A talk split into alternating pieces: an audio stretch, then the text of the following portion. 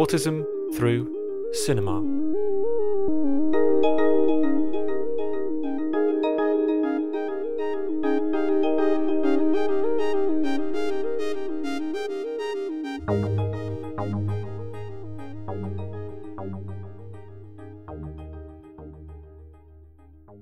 Welcome to the Autism Through Cinema podcast, investigating autistic presence and expression on screen.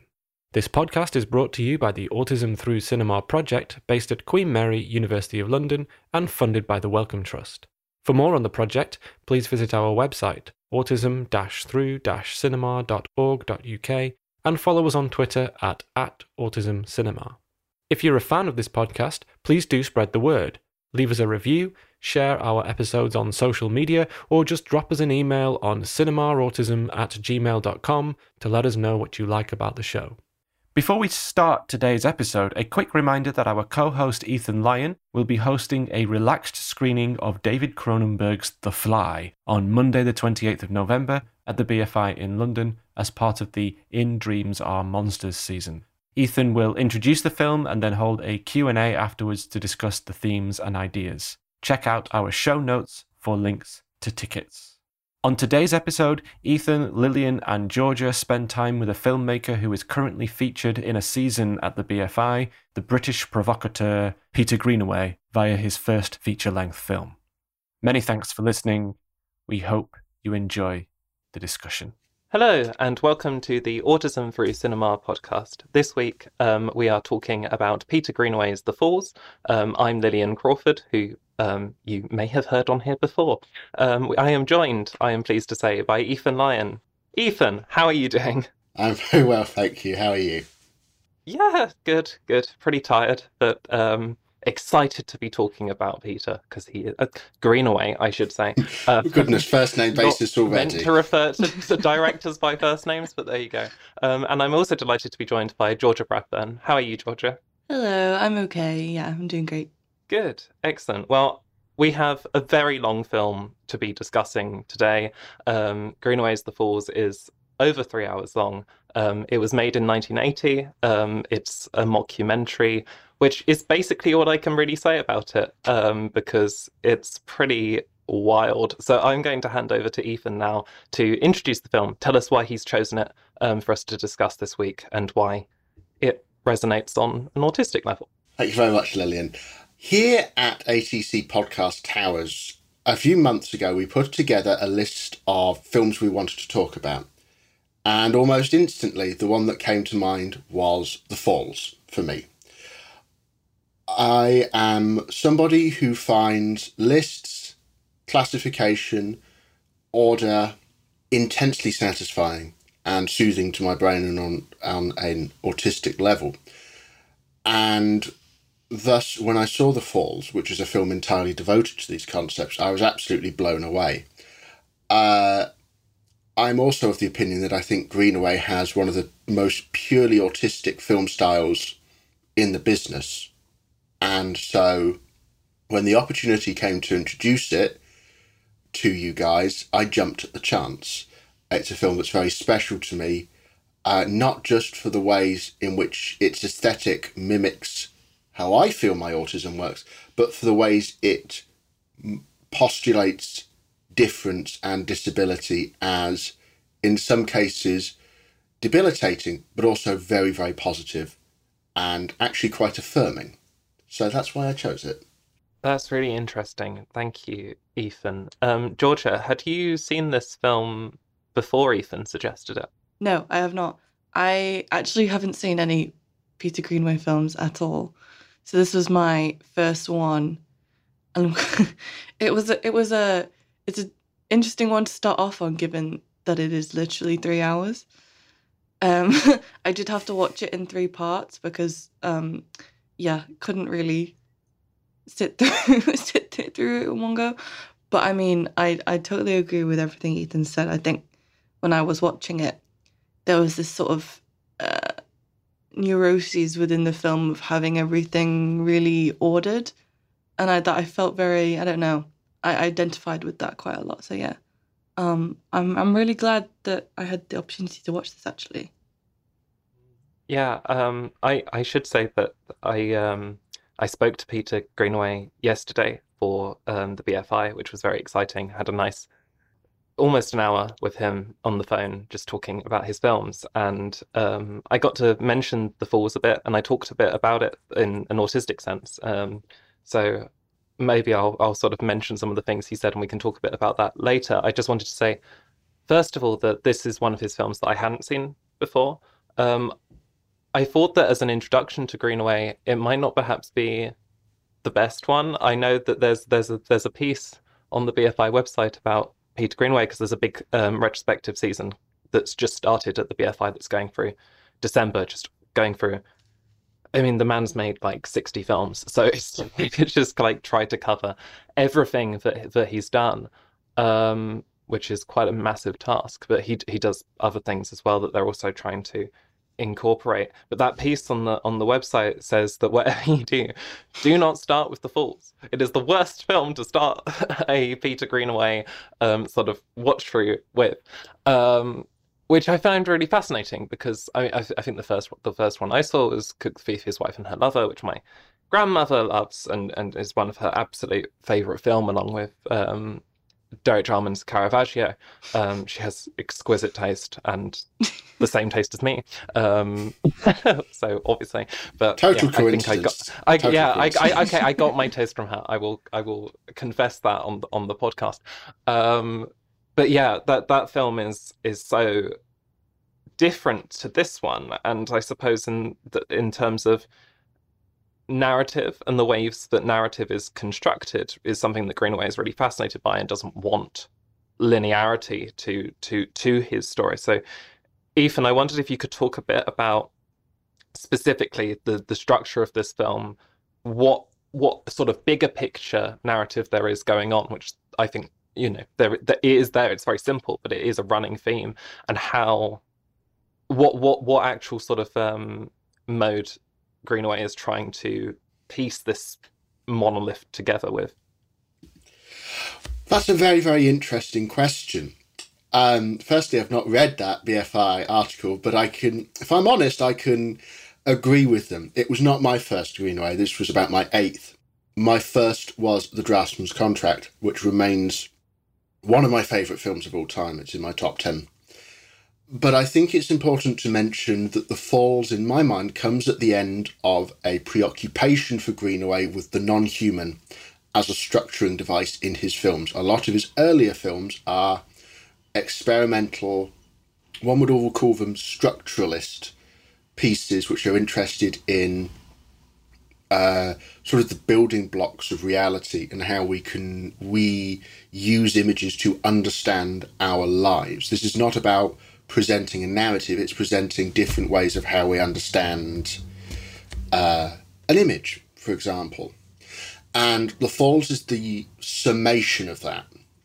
Um, The Falls works as follows. It, it purports to be a series of entries in a index, all named after uh, for, of people who have suffered from something called the V U E, the Violent Unexplained Event, which, true to its name, we don't get any idea of what actually happened. There's vague notions, but it's very, very unclear. And it's documenting ninety-two different cases of people who were affected by this um, incident. Uh, the key link being that they all, their last names start with F A L L. They're, they are quite literally the falls. It begins with a very, very simple sort of pen sketch of a young man and sort of quite absurdist terms. But as the three hours develop, various links begin to emerge about shared, uh, shared family relationships who are all affected by this event. Uh, the presence of something called Fox, which is a shadowy organisation that is attempting to wipe out birds. There's the suggestion that there is a mastermind to this, which is uh, one of the final entries in the database. It is incredibly dense, and to be fair, Georgia, Uh, I once read something that said that Greenaway wanted the film to not be shown in a single sitting, that it was something you were meant to watch over a multitude of viewings. And I think that's the best way to see it, because there is so much information that is being bombarded at you, not vis- not just visually, because it's an incredibly complicated overlay of images and text, but musically and sonically, where we've got not only voices overlapping voices, we've got voices that are dubbed. There's a lot of dubbing in this, and that's a very important element of it. We have made-up languages. We have Michael Nyman's incredible score, which interpolates... Well, it either interpolates or becomes the basis for a pop song for the year after by the band Flying Lizards, uh, which is a great, great song. It's an incredibly...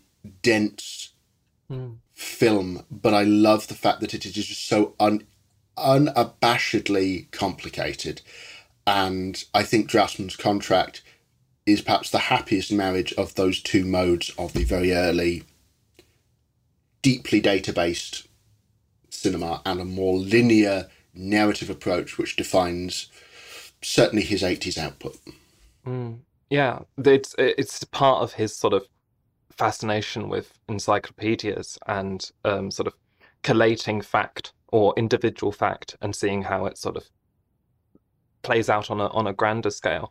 Um, Georgia, is that something that you have have have interest in in in terms of neurodivergence? Is it is it something that is a, a neurodivergent interest? Do we think to be obsessed with those kind of, you know, there's ninety-two sequence entries in this film. I mean, it's not even part of it's, it's a tiny part of the of the project, but sort of gestured towards that that that um this this is sort of only a small snippet of. And um ninety-two is Peter Greenaway's favorite number because it's the atomic number of uranium, and he sort of accounts uranium as being the start of everything that sort of happened since then and launched all of these events. So he he finds he finds these things so particular and so fascinating. And I, I wondered if that is an auti- a specifically autistic thing, or, or or what kind of interest that plays into. I think I think the notion of like the the bigger picture is definitely an interesting thing, because I mean in my life, but, but when I've talked to other autistic friends, there's this sort of need to work towards something that is whole and something that is cohesive, whatever that may be, and working with like a large number of materials in order to come to that wholeness. And um, what's confusing about this film, I mean, not not in its in its creation, but in, in the way that we watch it, is just the not knowing what that is, and the fact that we're not allowed to know what that is. And actually, it's quite it's quite puzzling, uh, and it and it generates this sort of frustration within me, because I have this sort of urge to know what is the what is the goal, what is the you know, what what was the V U E and all these things. But actually, you know, upon watching it, I was so so exhausted. I was like, I became more interested uh, and sort of tunnel visioned on the individual biographies of each person. Um, and actually, the, the longer these individual bi- biographies were, the more interested I was in um, these like individual, I know, little documentaries, and, and then they would end abruptly and go on to the next one. And it was frustrating, but not I, not really in a bad way. It, it sort of, I don't know, it, it it was a good way of making me not focus on the frustration of, of like, what is this project? Like, what are they working towards? Um, but I could definitely identify with that need to collate facts, collect information. Um, I think it does reflect that tendency in a lot of us to, I don't know, what's the word? It, yeah, to, to rely on order and to rely on statistics in order to find a sense of comfort, especially in, in the wake of a potentially traumatic event such as the V U E. It, it's that need to respond to that trauma with with order and with rationale. So yeah, I yeah, that's what I have to say. Mm, yeah, it's like sort of, it's almost like we're being we're being given some of the tesserae or like mm. puzzle pieces, and we have to put together this thing, which I suppose in many ways connects to Greenaway's own sort of project. I mean, he introduces this mm. character called Tulse Luper in this film, who has sort of gone, uh, has been a, a thread almost but uh, across all of his films, and he's a sort of pseudonymous stand-in for himself, observing these events and how he sort of places himself within it, and how he's almost collecting these things in his suitcases and, and, and in his brain. And one of the things that that that um, Greenaway was talking to me about yesterday was the fact that he now feels that he's amassed all of this stuff, and he's going to die soon, and all of that's going to go away. And that's something that's really interesting to to hear uh, what what what is mu- the end of a very long and very prolific career, contrasted to what he's doing in this film at the start of his career, when he's really sort of putting together these things. And really, there's an excitement to this film about about gathering these things. There's something quite there's something very playful and very fun about it. And my favorite kinds of books and stories are the ones that just throw everything into it and have so much in there. Um, Ethan, sorry, do, do you have something to, to say on that theme? Yeah, well, well, it's, it's interesting you mention that, because I was thinking about the film on a rewatch, and what it reminded me of a little bit was a book that I'm a very big fan of, which is mm. Calvino's yeah. If on a Winter's Night a Traveller, because you've got there a playfulness with both content and form that is incredibly appealing to me. I, I, I love the way that, for, for those who've probably, probably a lot of you have heard of Calvino's If on a Winter's Night, but it's, but the idea is, is that each chapter, uh, it, it, it alternates between a a, a, a, um, a chapter of a narrative and then a, a, a, a mythical book. And then uh, each book, uh, but it's a different book each chapter. And so each chapter is written in a different style. And then if you take all the names of the chapters and you put them all in a row, it becomes sort of like a poem. And it's this remarkably sort of interlocking series of stories and uh, I, and pastiches and sort of playfulness.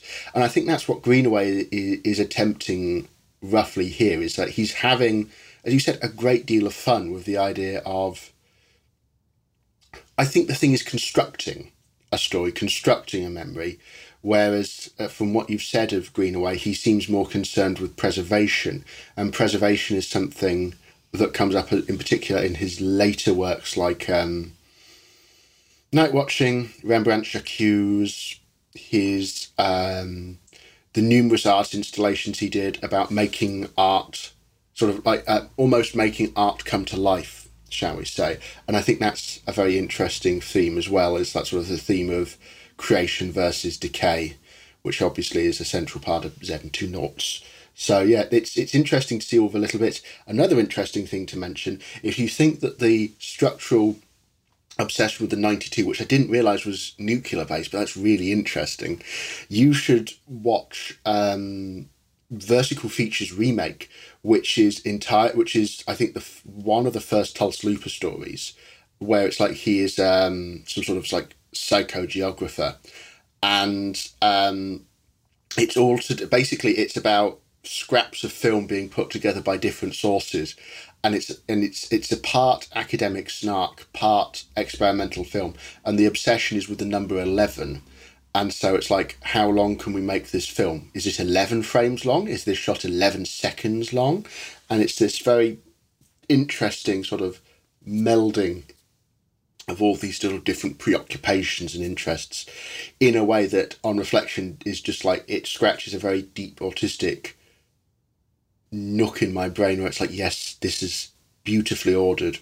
And more importantly, it's it's repetitive in a rhythmic manner in theory, because in practice, as the film demonstrates, it really doesn't work. Yeah, you touched on a really interesting idea there in in, in terms of sort of posterity and, and the ephemerality of what we're what we're watching. And there is, these themes are explored, as you say, in a lot of his later films, and he doesn't believe, he very much sees cinema as sort of a lower, not lower art, as in like it's it's more base, but more that it's not going to have the same posterity. It has an ephemerality to it that painting doesn't, because painting's been around for um, millennia, whereas film has only been around for a century. Um, more or less. And um, I I wonder I wondered if if what those what those themes are coming through about sort of death and decay, as as you say, and sort of preservation within the films. That the, the, we see these birds that are, that are dead, and then, as you say, in Zed and Two Noughts, he really takes that idea and expands it with these time lapse videos of sort of decaying animals and decaying organic material. Is there a sort of, I mean, it goes back to to what um, we we were talking about, Georgia, in the Uncle Boonme episode about embalming images and, and keeping them. I wondered if you'd like to to say a bit about about that idea. Um, I mean, I, I think it's it's interesting to talk about this in terms of like that that sort of interest in death or like obsession with death, because I I wasn't something I thought about when I was watching it. But I think this, yeah, again, it, it, it's a similar thing to what we what we were talking about, like you said, because this need to preserve information in this way against the decay of time and against the you know, the the unexpected events that can occur and, and can cause all this this sort of trauma. And and you mentioned that Greenaway was saying, you know, that he was, you know, going to die and, and wanted to, all this would go with him. And I think that is quite a, uh, it's quite an, a normal feeling, I feel like, is that once we're gone, all the things that we create and all the things that we store, the information that we store goes with us. And it's this obsession with having to keep all this in one place, if that makes sense. And I, I suppose it's that paranoia that spoke to me. Yeah. Yeah, no, that's that's really interesting, and I think I think you're right that there is sort of paranoid nature to to his cinema. And what's really interesting is seeing interviews with him over the past, particularly over the past decade or so, and something that he said to me yesterday was that um, he he he seeks averages. He takes numbers and assumes that that means that that is when things are going to happen. So he said to me, um, the average age of um, a European white man um, of de- at the time of death is eighty-one and a half. So I have one and a half years left to live. It's like he takes the average and runs with it. There's um, this documentary which um, is getting a release at the at the B F I in England at, at long last, called The Greenaway Alphabet, which is made by his his wife, um, Saskia. And um, he's the, the the film is sort of a more personal look at him, and he's talking, and his daughter at one point is um, heartbroken because her, her boyfriend has broken up with her, and um, she he sort of says to her, um, well, you know, the average human in their lifetime falls in love two and a half times. It's very hard, of course, to fall in love a half a time, but um, I think that that means that you will fall in love again, and that means that you will be happy.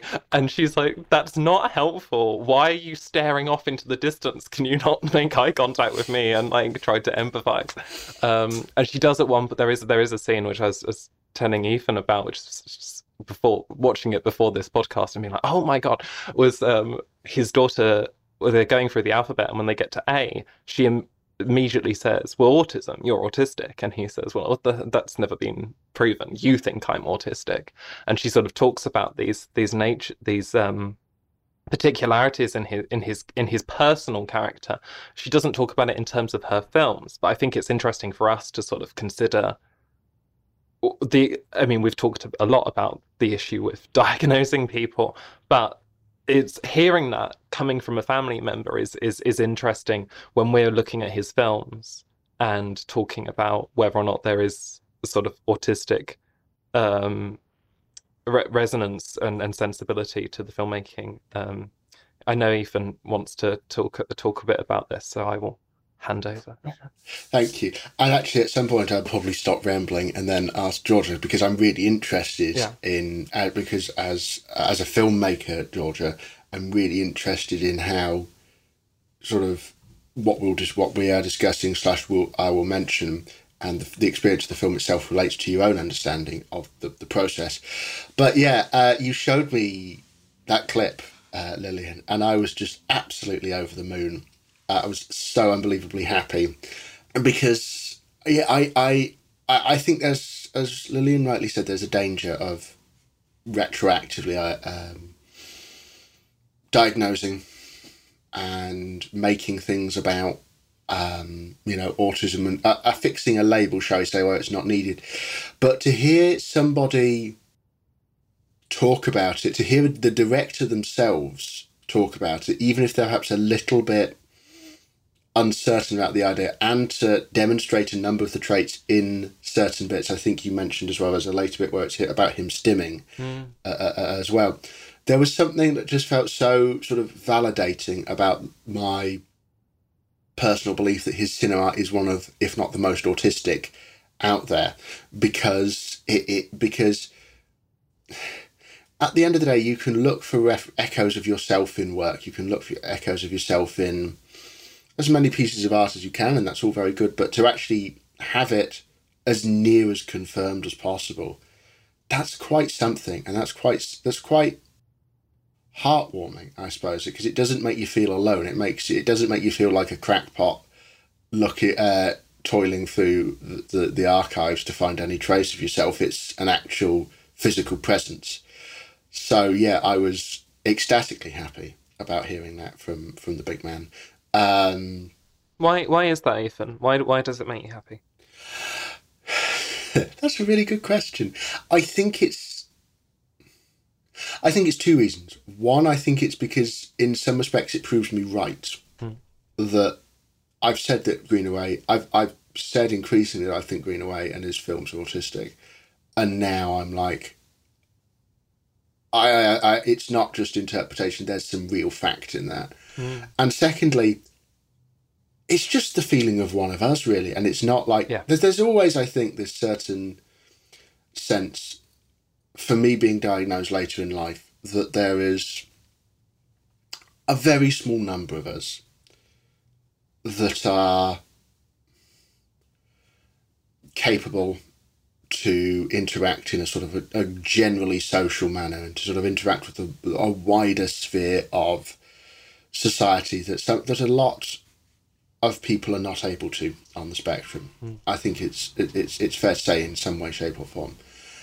And to find somebody who was eloquent and insightful and very smart. I mean, I have been, had the privilege of reading some of the transcript from Lillian's interview, and that man is one of the most I mean, the, the the the way he's able to connect ideas and different strands of thought together is just astonishing. So to have all that together makes me happy because it, well, it doesn't make me feel alone, really, at the end of the day. It makes me feel that it's not just me having to be part of a bold new generation with nothing before. It's, you know, there's others who came before me, and Greenaway might well be one of them. Yeah.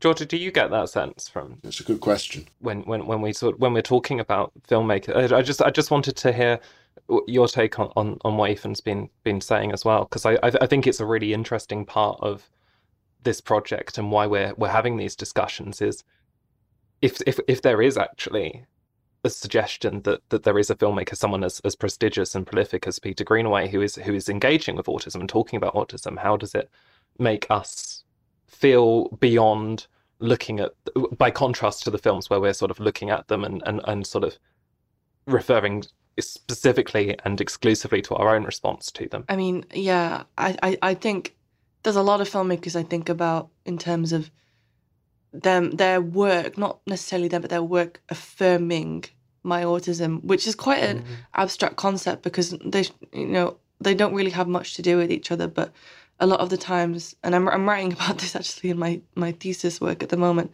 about how a lot of autistic people will use films or examples from films to explain their autism to neurotypicals, because there's something about the way that film can articulate feeling over just pure language. It's it's sort of a pre-articulation of language, which is something that I'm interested in, and, and I think that this project is...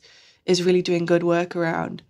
It's not about just about how autism is um, shown, but it's how it can be articulated in, in subtle ways, but in ways that are quite unspoken. And for us as autistic individuals, that we can watch this and feel affirmed, even if there's no direct relationship. So I can totally understand that feeling of catharsis, Ethan, of of knowing that there is some connection with Greenaway. Um, because, again, it, it's that affirmation that, number one, you were right. um, but also that, you know, this, you know, wasn't for nothing, that you're not just, like, making it up. Because I think there are traces of sort of the autistic experience or the autistic sensibility in a lot of works. And, and from watching this film throughout, you know, there was moments where I would just laugh, not just because of the sort of um, Python-esque, you know, humour, but also just because of just because of the, uh, I don't know, the autisticness of it, which I don't, that's quite a crude way of putting it, because I don't want to as- assign, you know, autistic as an adjective for a lot of things, but there's there's potential in there of cr- constructing an autistic, I don't know, consciousness in something that isn't sentient. And that's actually, it's it's really good, actually, that you've got me to watch this film now, because I'm making my thesis film on the idea of an autistic film and a, a film that is authentically autistic, and what uh, makes that happen. Like, what are the qualities that, you know, allow a film to assume these these experiences, and how we can use that to, ex- you know, see traces of ourselves in film. And there's a lot of discussion around, you know, ethics within that, and, and, and again, like, dumping autism as a label on things and using it as an adjective, which I, I agree with. But I think it's the sort of sensory um, identification with content and with stories and with filmmakers um, that is really is really appealing to a lot of autistic spectators. And I, de- I definitely felt that while watching this. Just the complete fascination and centering on, on like little motifs or specific people, the number ninety-two, all these little obsessions just kind of create this affirming connection between, you know, myself and the filmmaker or the film itself.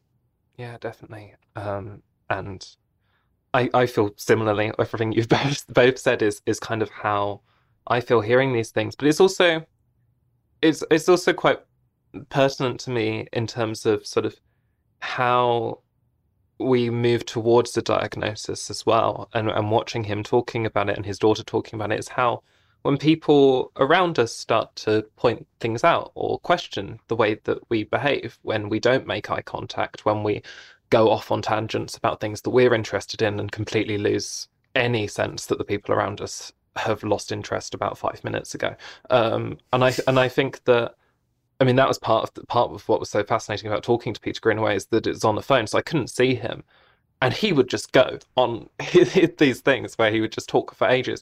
But he would he would talk to someone, and I never felt like it was actually me he was talking to. When he'd say, well, you, I'm sure you probably feel that way, don't you? And he wouldn't wait for a response, and he'd just carry on talking, um, which I found so interesting in having having seen that film and that documentary and that idea, and sort of spotting these things that we spot in ourselves when people point them out to us. And my, my grandmother is someone who ha- has never received an autistic diagnosis, but I find I, I so want to talk to her about why she loves Peter Greenaway so much, because um, I've always suspected that my, my grandmother is a- autistic, with, with very similar in the way that we see things and, and interact with, with things. Um, and I...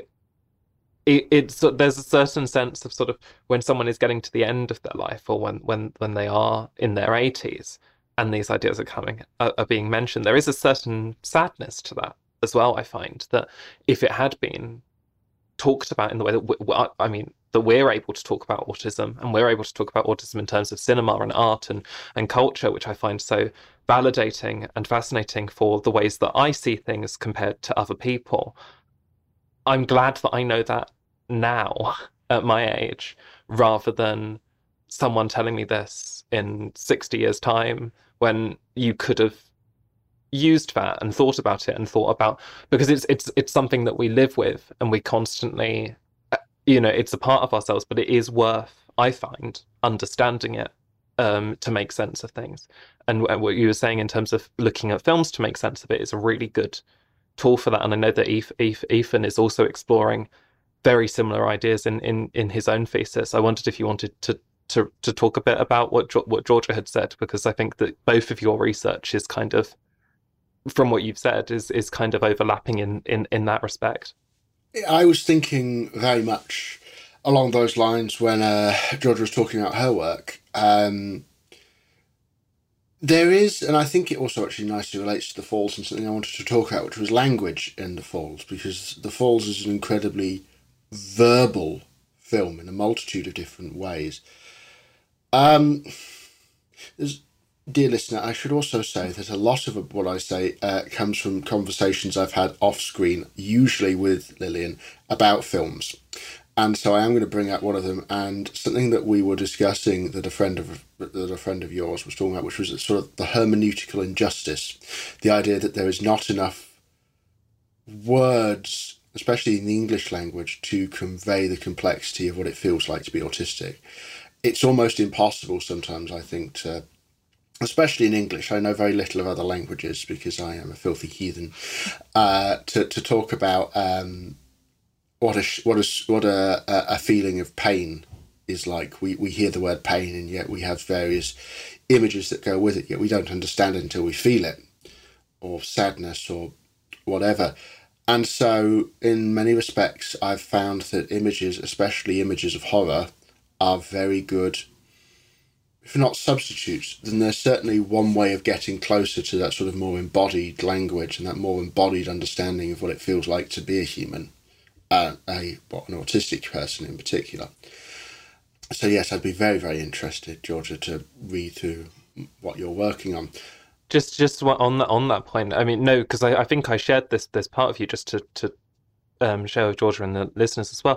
Is um, that Peter Greenaway was saying that he finds language incredibly limiting, that he finds text really limiting, that there's only uh, he, he he did give some numbers. I I don't know how accurate they are. He probably knows them. I've, I've, he has, I think something I like it. Shakespeare would used eighty thousand words compared to the average person today uses forty thousand words, and um, newspapers use even a certain line of newspapers use even less than that, which I rather enjoyed as a, as a comment.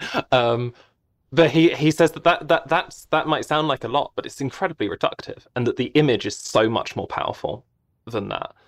Um, yeah, sorry. I was I was. Thinking yeah. of mentioning no, don't worry. I mean, I was also thinking of mentioning that quote at some point because it's very, very relevant, and I think that something that Greenaway is constantly interested in, especially when he discovers digital, more well, more digital elements with things like the Tulse Luper films of the early two thousands and the Pillow Book, and Rembrandt J'accuse, is that images and words can exist on the same frame. They can, they intersect, they intertwine.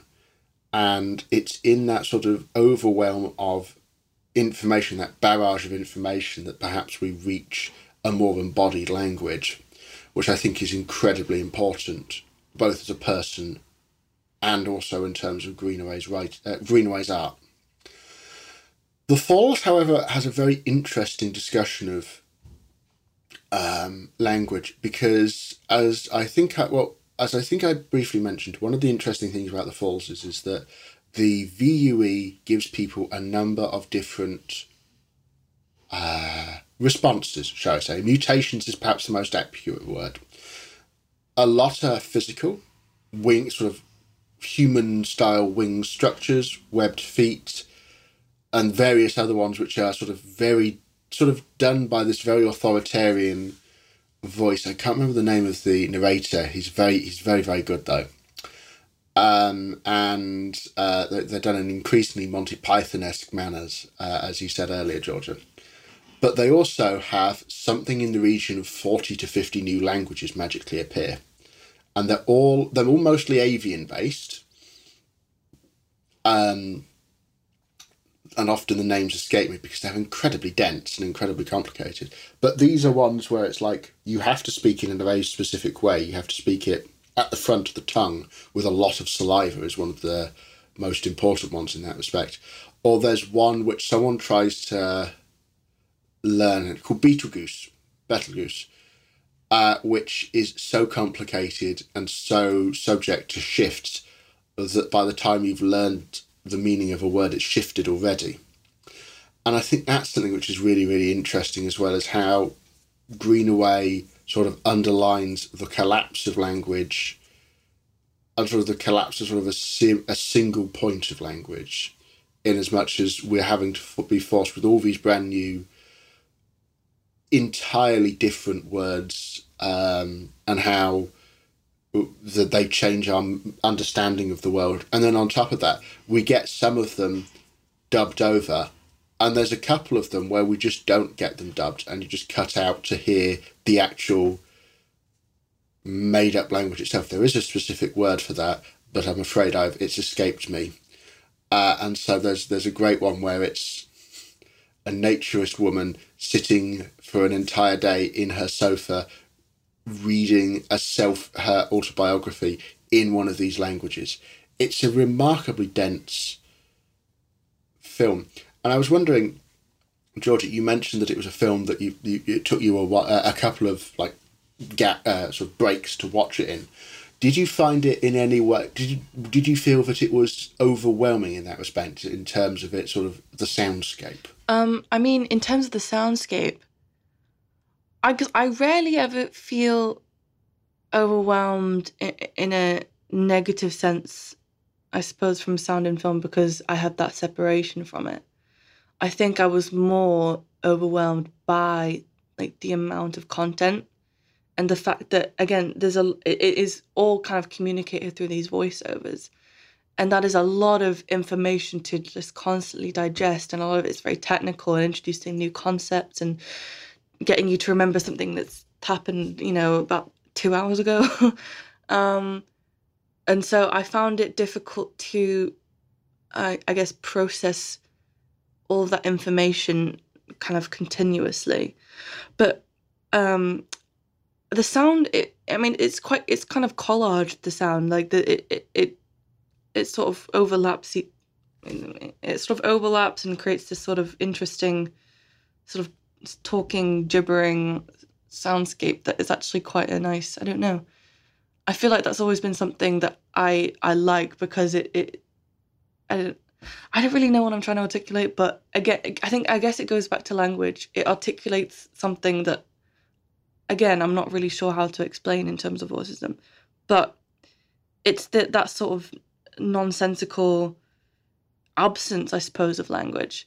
And actually, there's this one sequence which I really liked, which was, I think it, it was the woman who wanted to be her narrated by a woman. And then the woman who is reading out her um, biography um, starts talking in English, and then it's dubbed over as a translation in another language, and then it's dubbed over again in English. And so the focus then doesn't go on what the, the woman is saying, but it goes on this constant translation and retranslation and this um, overlapping of language and uh, perception, which I... Um, I don't know, I, I, I, it was confusing, but it, it gave me that sort of like humorous satisfaction in a way. Um, I and I had a I had a question uh, for Ethan about the I don't I don't like the word parallels, because it's too I, I don't know, it feels too crude. But do you feel like there is any relationship between sort of, say hypothetically, if this were a film that that drew autism into it uh, distinctly, is there a relation between the, you know, the the victims of the V U E with, say, you know, the realities of disabled people, of neurodivergent people? And do you think, would that be like a problematic um, comparison to make? What are, what is the sort of like conversation there? Thank you for that, because that's a really, really interesting question. And that's something I've given a lot of thought to in relation to this film. I think the first time I saw it, I certainly felt, I think I felt certainly that you can, it's not a parallel, because a parallel implies a one-to-one relationship. And this is perhaps more, yeah, it's more evocative, less paralleling. There's less of a direct relationship. Um... Perhaps less about living as a disabled person, but perhaps more about sort of a paradigm of sort of, I suppose, solidarity. The thing which came to me was when I first read it was I was reading at the time, I read a few stories by Octavia Butler, the very well-known American science fiction author, and a number of her stories are about um, what happens when there is a societal collapse, um, and how do we respond to it, and how do those who are, we'll say, damaged by the by the um, by the collapse, how do they understand each other and work through the system? There's one, and I don't think it's speech sounds, but there's a wonderful one about a young woman who has a disease that's formed somehow, I can't remember how, uh, which basically means that she's prone to homicidal fits of violently attacking herself or others, a little bit like the zombies in Pontypool, actually, uh, to bring back a, a, an old uh, Autism Through Cinema warhorse. Um, and it's about how she responds to this new therapeutic location. And it's a film, and it's a story about how the disabled, I suppose you can read it as a parable or, or, or a commentary on how the disabled or the different understand their place within sort of a system which wishes to enclose them or wishes to put them in, um, uh, shall we say, help them or or um, not aid them, shall we say. And so I think there's something there in The Falls where it's about a group of people who are responding to this cataclysm in different ways. Some are using it as... as Uh, some take it very badly and become recluses. There's one person in particular who um, just goes, that takes a shotgun, I believe, and uh, sort of isolates himself in a house. And then there are some who become activists and who fight for the rights of those affected by a certain language or by the V U E in itself. And that sort of reminded me a little bit of the diversity of something like a neurodiversity movement, where there are multitudes of different responses to the same, I won't say affliction, but certainly the same um, consequences, the, the same situ yeah, the same situation. And so I think that was something which really, really interests me, which is it's it it highlights how um, sort of there is strength in sort of a unity of those who are different, but also how that difference in itself affects people differently and affects people's um, perceptions of themselves in relation to society very differently. So I think that's the, that's the big thing which comes to mind. Is it problematic? Possibly. I think anything associating any with anything that um, that suggests physical symptoms to a uh, sort of overwhelming physical symptoms to something which is more mentally based is perhaps a little dangerous. But at the same time, I think that adding a lens of autism to it opens up The Falls in a way that takes it from perhaps being simply a dry technical exercise or a dry in, uh, exercise in structuralism, which, uh, and I think that Lillian has noted this as well, that sometimes I think Greenaway is reduced to the bare essentials of mechanics, sex, and death. And in reality, that really quite cheapens a very complicated body of work, which I think opens up under autistic scrutiny. If that's a uh, that's a very rambling answer to a very good question. Yeah, that's interesting. What you sort of you, you're you're touching on about the complexity of things and and and and the ways in which Greenaway's cinema is often seen in a very reductive sense, uh, whereas whereas you're you're right in saying that there is this this real complexity of experience that sort of goes on within the films. um I mean, there is a lot of there's a lot of sex and there's a lot of death in his later films. There's not so much sex in this one, um tragically, but um I think that that's something that that, that does speak to a certain um way of, you know, when we when he's saying that an image can be so powerful and have have such sort of broad effects, that to reduce it to something very small and to a single statement is um is not perhaps what isn't the best way of looking at, at his films. Um, in, ter in terms of response, and something that I found um, watching watching this film is that I found it incredibly funny. Um, in fact, I find most of Greenaway's films incredibly funny, and I don't generally find things funny that most people find funny. Um, and I think that I, I, I this film just tapped into a certain sort of absurd um, sense of humour. I mean, you've been using examples of, of sort of things that happen within the film. I mean, I think the first time I properly laughed Um, was when um, it says uh, a, a, in that in that wonderful sort of B B C voice, it's like a cassowary checked itself into the V I P lounge, and it's just so funny.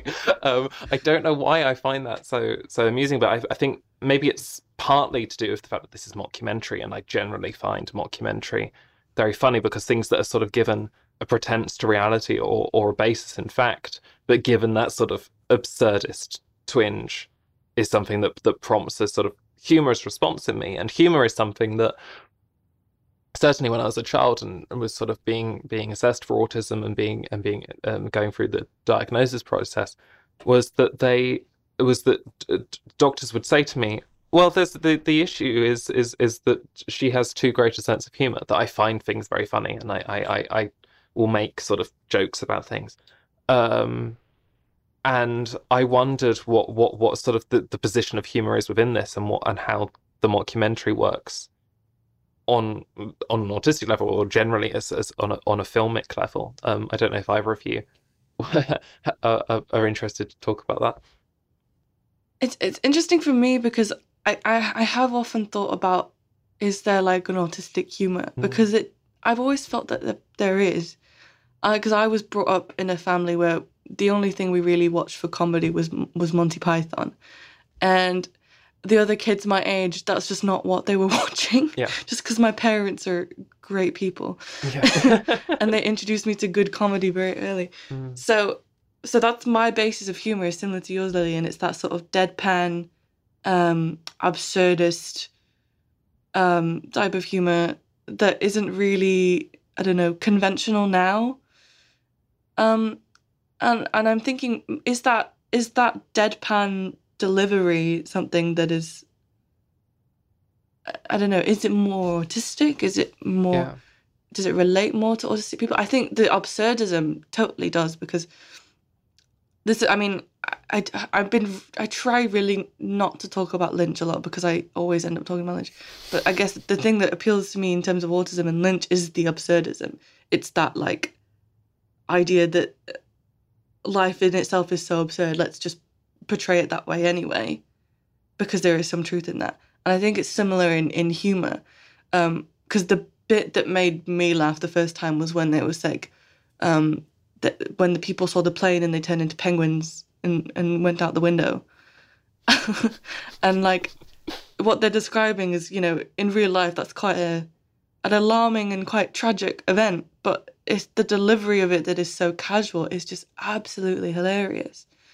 Um, yeah, that's really all I have to say, because it's not really an answer. I'm I'm kind of putting out a lot. No, of it it is, and it's interesting because I think it's very similar to what to, to how I how I'm feeling, and and and certainly something that I often feel a certain disconnect from other people with is is a certain sort of observational humour, which is very much sort of the basis for a lot of stand-up comedy. The exception to which I found is Hannah Gadsby, who is autistic, and we've talked we've talked about that briefly in, in another episode.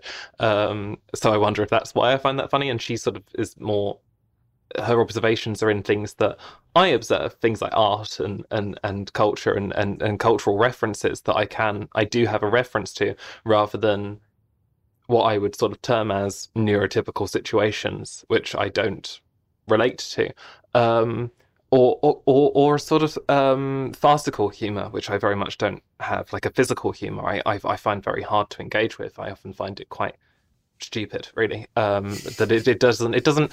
My my I, I maybe it's because my humour and my intellect are sort of connected. I don't know if that's the case. That I I, I often that it's it's that sort of that sort of deadpan style, as you say, and I mean, I kept thinking about Brass Eye when I was watching this, and and things like Charlie Brooker um, and and the Kunk um, mockumentary series, which I find very, very funny on the whole. I mean, Kunk has sort of tailed off in, in later years, but early on when he, she was doing um, sort of documentaries about Shakespeare and, and sort of making absurd references to Shakespeare about things that absolutely are not in Shakespeare, I just find very, very funny. Um, So yeah, Ethan, what what what what's your sort of take on, on that kind of that kind of humor, and and sort of do do you ever feel a certain sort of jarring between what what is perceived by most people as humor com- compared to what you would find funny? In tr- it, the shortest answer, yes. Yeah. The longer answer is, of course, much longer.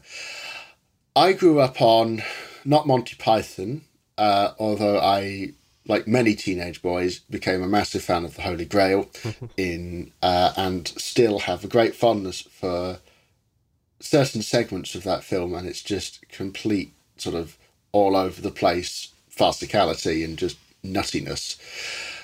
I grew up on Blackadder, and and that is another very dry, very it's dry, but it's also very absurd uh, comedy, um, which still makes me chuckle to this day. And I think there's a lot of that in. Um, I think it's I think it's a certain sort of British humour, which is very sort of sarcastic, dry, perhaps not ironic, uh, although it can be. Um, and I found that sort of very, very appealing.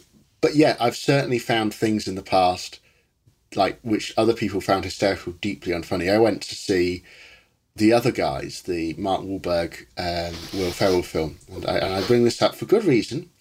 Uh, at the cinema, and I remember not once laughing at it, and then turning to my friend at the end and going, how the hell does everyone think this is funny? Hmm.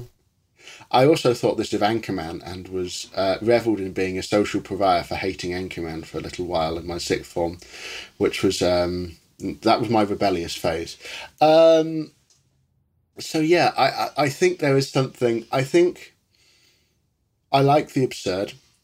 I, I have a thing for slapstick, and I think there's something quite sort of slapsticky about um, Blackadder. It's not here. There's very little in the way of slapstick in um, yeah. in, in Greenaway, although he has an understanding of sort of physical jokes that's very, very good. Yeah. Draughtsman's Contract has a number of really good sort of sight gags, especially in relation to sort of a, a, a certain man who stands naked in a... Yeah. It, it, as a statue in a, in a in a man's garden, and it's a very, very good reoccurring joke. Mm. Yeah, I, I, I think. But it's it's the inexplicable in that yes, sense, then, isn't it? It is. It's just things that, that that seem out of place or have an absurdism to their presence there, and I think that that's what you know the Greenaway mm. is putting putting absurd things into the mouths of real people often. Yes, uh, very there, much there, so. in, including in sort of his later film, even in something like um, in something like Nightwatching, which is about Rembrandt, that you have Rembrandt talking like Martin Freeman and saying incredibly vulgar and um, it's, explicit it's things. Very I mean, saucy. The, the, it's very the, saucy. The, the, the script, the script for that film alone is getting like ratings boards like. Are just like I'm giving up now. This is this is this is this is an eighteen in the first five minutes. We don't need, you know, if he if he says if he says the C word one more time, and you know, There's... we might actually have to ban it. So I I think that it there is there is a humour to that of, of when we're seeing like in particularly in, in in terms of The Falls is that we're seeing these sort of, I mean they're, they're very sort of nineteen eighties style news presenters that we don't tend to get quite so many sort of posh. White middle-aged men presenting the news now. Maybe we do. Uh, I was going to say radio, radio Four. Surely Radio Four is. Well, just... I mean, I, I, I mean, I don't, I don't know how much you listen to to Radio Four, Ethan, but it's it's changed significantly okay, since the nineteen so eighties. Um, maybe the maybe the Radio Four of my childhood is different to the Radio right, Four of today. Yes, I, I, I would say it probably is. Um, that just makes me but, sound so old. Uh, anyway, but I, I, my, my, my point is, is that is that there is this. Um, That the madness of it is putting thing, taking things that are real and adding uh, and twisting them in in a very silly way. I mean, the fact that this is um, going to be shown at the B F I and is funded by the B F I, and you and you have at the heart of it this Bird Facilities Industries, which is the cause for this whole this whole thing, is so funny um, because he's he's sort of poking fun at, at, at the B F I itself. And more importantly, they're really really irritating people, and they're constantly hamstringing the V U E as well. Yes, exactly. The, the people who are working on the V U E. I beg your pardon for interrupting. I just wanted yeah. to mention that. No, no, no. We're interrupting each other. It's fine. Yeah. Okay. Good. But yeah, it's just it's just that he has no time for any sort of bureaucracy, and it is just, even when it gets very sinister, as it does actually get quite sinister by the end of it, there's mm. still a number of very good dark jokes in it. Um, it's, yeah, it's it's tremendously funny. Uh, I don't think many, I don't realize, I can't see many people, apart from like a select group of autistic people, finding it hysterically funny, but to me it's very funny. And it's it's just it's just great. I, I, I don't know if I mean th- because as I say, things like the sort of black satire that's come later, um, I mean, and before, but but particularly after this, are incredibly popular. I mean, I, I suppose something like Brass Eye was only sort of one season. And actually, if you watch all of the episodes of Brass Eye next to each other, it's probably about the same length as The Falls, um, as as an individual. I mean, it's not thing. just I a mean, big film; it's huge. Greenaway has said before that it's yeah. Greenaway has said before that it's not. He doesn't see it as his first film. The Draughtsman's Contract is his first film, which came out forty years ago. Um, because, as you as you said, Georgia, that it does work. It does work in in it's, it's, it, it, of all the films that you could choose to not watch in one sitting, I would say that this is a pretty pretty good one because because it does break itself up, and you have that what I think stands up as quite a nice little Michael Nyman jingle, and then by the end of three hours, you actually hate that jingle um, because the, the, it, it keeps the pace of it and the linear. It, it adds a structure because one of the, you know, Phil Greenaway said to me yesterday, um, the worst thing that we have ever done to cinema is try to make it tell stories. And I find that so such a wonderful statement. But the way that he uses other means to connect things, and the music is definitely one of them. We talked a bit about it earlier, about American minimalism and how based in sequences minimalism is. I mean, to go to its sort of most most basic, you have the knee plays in Einstein on the Beach by Philip Glass, which is sort of one, two, three, four, one, two, three, four, five, six, over and over again to sort of drive things forward. And that that in in a way is uh, Philip Glass operas is something that really appealed to Greenaway, and Greenaway's made a film about about Glass and other American minimalist composers and wanted to work with Nyman precisely because he wanted those aspects in there so that you have connection. You don't want to lose the, the idea of connection entirely, but you don't want it to just be, here is a story with a beginning, a middle, and an end. Um, I suppose one of the other things I wanted to ask, because I was just thinking while I was watching it, was that this sort of felt like a sequel to The Birds in many ways, and and, and, and in, in, in terms of what might have happened at the end of The Birds if all of the birds had sort of gone out, and, and, and what, what, what would happen after that. Um... And I, I wondered in terms of, of of horror, which I know that that you're both interested in, is is is how this works sort of incorporates aspects of, of horror cinema and, and and into into the way that it, it constructs that narrative. Because a lot of horror cinema isn't based in stories or in narrative, and it has that sort of anthology structure to it. Um, I don't know. I could be talking absolute nonsense, and you may have nothing to say on this. But but if either of you want to comment, I wouldn't say entire nonsense. I think there is some a little bit. What an underhanded compliment for me. No, it's true though that the birds appears very much as a reoccurring motif in this film. Mm. Um, one of the elements in the film that we should mention to those who've not seen it is that for certain individuals, they refuse to be interviewed. And, so, and they instead request biographies made for them, which are either entirely fabricated or they are partly fabricated. We're never quite sure.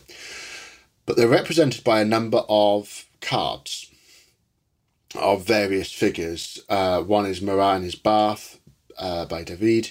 Um, there's a couple of sort of early twentieth century pioneers of flight. And then there's Tippi Hedren in The Birds.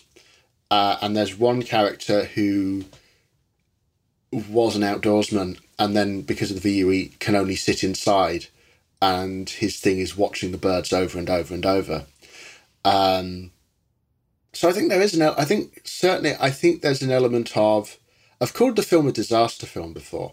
And I think if you can... If you want to treat a disaster, uh, this, uh, and by which I mean a, a wide-scale effect, that has like huge repercussions.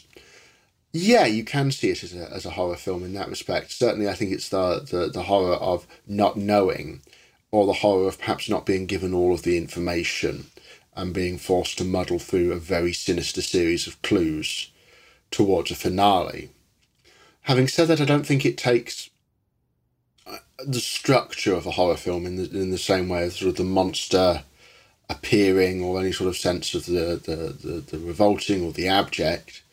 But I think its use of a horror touchstone as an extra, as sort of an extra textual comment is very interesting in that respect, as as like a sort of, if not a semi-sequel, then certainly something like a point of disaster that a number of people seem to be stuck on, like a like a like a trauma response. Really, the film was very interested in that, as I think you mentioned earlier. I'm not sure. What do you think about it, Georgia? Mm, no, I mean, yeah, I I agree with you. I did find it interesting that uh, when if they were ever describing anything horrifying, apart from like you know the dead birds and that, there wasn't that much, you know, of the grotesque in it visually. There's a lot of description of of what had happened to people's bodies and mutations, but a lot of it was uh, demonstrated through diagrams, and I suppose their explanation was that, you know, people didn't want to, you know, show these these mutations and, and didn't want to appear, but I found it quite interesting that the visual aspect of it was toned down and instead it was kind of verbally communicated, because that is also an interesting form of horror because it's making you imagine it. And they're saying, you know, this person has um, grown like a winged bone structure or webbed hands and feet, and it's quite, yeah. But but it's quite funny in a way that they don't show it as well, because it's also like, like, you know, obviously we know this isn't real because it's a documentary, but it's like, well, if we put ourselves into this diegesis, it's like, do we believe what they're saying? And then, yeah, there's this sort of funny irony in that as well. But I think, I think that there is that sort of on invisible body horror there as well, um, which is quite interesting. I'm not really sure what that means or what to say about it, but I, I think because I'm so used to watching things where it's absolutely shoved right in your face and they'll create the most grotesque, awful thing. Yeah, me too. Yeah, right. But this is more of an exercise in, um, I don't know, the subtlety of that and, and, and articulating it through, like, you know, again, language rather than just, you know, showing you someone's mutated body, and which I guess again reflects the, uh, the the broadcast nature of it and the censoring and yeah, all these things. No, absolutely. Um, yeah, thank you. I'm sorry if that was a random point to, to bring up. It was just something that I've just I've just been thinking about, and and and and sort of the connection to, to Hitchcock and, and and the nature of what.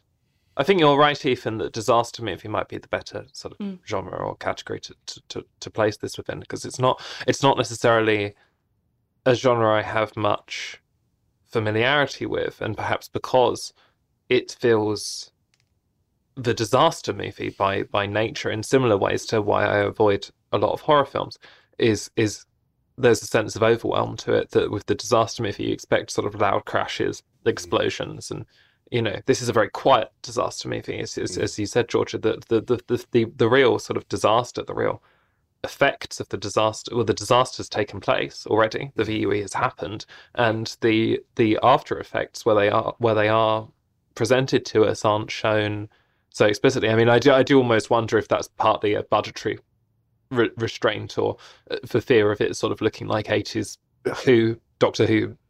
Monsters, I don't, yeah. I don't know, and which well, would, that, that's, which that's... would, which would sort of detract from, as you say, the the the, the verbal wit and humour and intelligence of the film. Although that's something to that's something to to, to bring in mind. Is that you were talking about the disaster film and mm. sort of the, the wide scale, and obviously the disaster has happened by this film. Is it perhaps more appropriate then to call it perhaps post-apocalyptic in mm. that respect, because we associate the concept of the apocalypse with Um, everything being wiped out, or in films like The Omega Man, which was roughly, which is about eight years before this, you know, the concept of the apocalypse is danger at every single turn. Society is completely eradicated. Whereas here, I mean, obviously it was made on a very low budget because it was Greenaway's, not Greenaway's, well, Greenaway would not call it his first feature, but I certainly would. And so, as a result, it's a lot of um, London in the early, in late seventies, early eighties is being shown. Mm. Uh, and it looks completely normal. And so the, the suggestion of an apocalypse is only there through um, through words, shall we say. Mm. And so I think that's a very interesting element as well. Is it possible to call this a post-apocalyptic film? And if so, is it what I like to think of as an apoc uh, as an optimistic apocalypse, where right. something dramatic has happened and it's substantially changed how we understand ourselves and society at large? But is that in its? But are the things that come from it actually quite positive, and uh, actually perhaps providing people with an extra sense of self or a new sense of self? So that's something I think that is at least worth kicking around a bit. Yeah. Although, as as as I'm sure we all know, having just lived through a pandemic, that it hasn't exactly seemed to had great optimistic um, impact on, on human behaviour. No. um, and on, on the large part, I would agree, although mm-hmm. I think in some parts, I think it's given people, I think especially at the beginning of the pandemic, it gave people an understanding of the life experience of a disabled person. Right. Right. In a, in, in ter in, you mean in terms of in terms of isolation? I mean, because yes. this is sort of coming back yes, to what you were, you were so. saying earlier in, in terms of how... What's so interesting is that there's there's um, as you said, there is this sort of delineation between the people who are isolated or isolate themselves and the people who mm. are able to sort of band together almost. And I suppose mm. the structure of the film, by focusing on individuals and individuals who aren't act who are only connected by letters in their name, it's not people by proximity to each other. Um, that. There is a there is a disconnect created. There is no real sense of sort of solidarity or community within this film. Mm. Yeah, I think that's I, I think that's very much part of it. Actually, I, yeah, I think you've very much hit hit the nail on the on the head. Proverbial head. on on the proverbial head. Yes, of course. No no no nails were harmed in the making of this podcast. No, I I, I think there is definitely uh, something to that. Yeah. Mm. Do either of you have anything else that you'd like to, to say about the film? Only that if this is coming out, I believe this is going to be shown at the B F I. Uh, the Falls is being shown at the B F I in, is it December or is it November? Um, I because don't I have the date to hand, sorry. No. If you are interested in watching it, uh, I highly recommend, if the season is still on, going to check it out. But in general... if you are in London, I highly recommend going to at least one screening of something by Greenaway doing this retrospective. His films are largely very hard to find. A lot of the D V Ds are quite expensive now, and the Blu-rays... A lot of them are being put onto B F I Player, I should say, including The Falls, which is available um, on there now, if people have that. If you have that, then absolutely. But otherwise, this is a very...